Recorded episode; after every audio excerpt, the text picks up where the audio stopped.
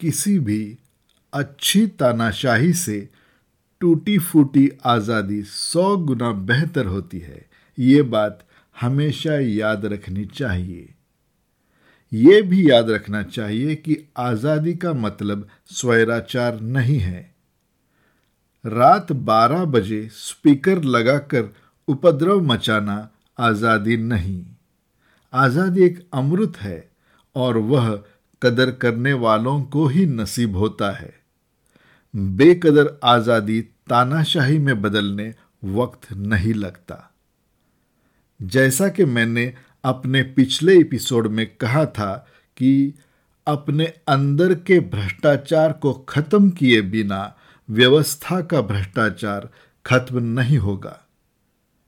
एक आज़ादी होती है अपना मत प्रदर्शन करने की।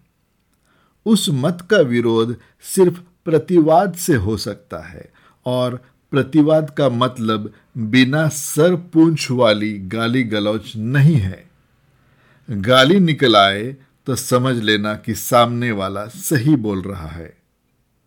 आज के इस मैं मेरे लिए और मेरा के दौर में विरोधी मत भी खोखले आत्मसम्मान को ठेस पहुंचाता है।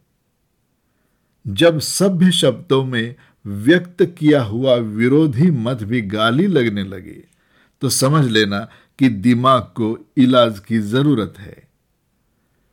वेद, वेदांत और संख्या शास्त्री आपस में विवाद करते होंगे, लेकिन अपना मत बाकियों से सही ठहराने के लिए वे कभी मारपीट या गाली गलौच पर उतर आए, ऐसा कभी सुना नहीं है।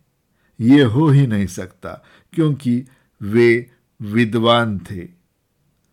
अपनी बात सभ्य भाषा में विश्लेषित करने की ताकत रखते थे।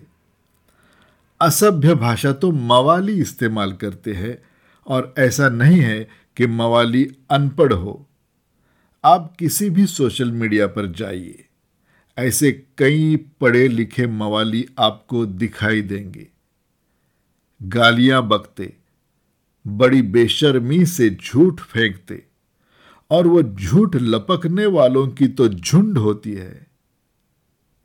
लपकने वाले को पता होता है, वो झूठ पकड़ रहा है, लेकिन वो मजबूर है, गुलाम है, उसे झेलना ही है।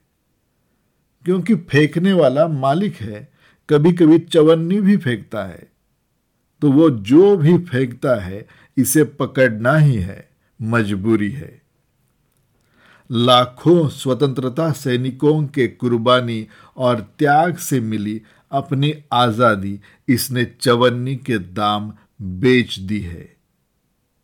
और यही इस देश के गुनहगार, आपको देशभक्ति के पाठ पढ़ाने थोड़ा भी नहीं शर्माएँगे।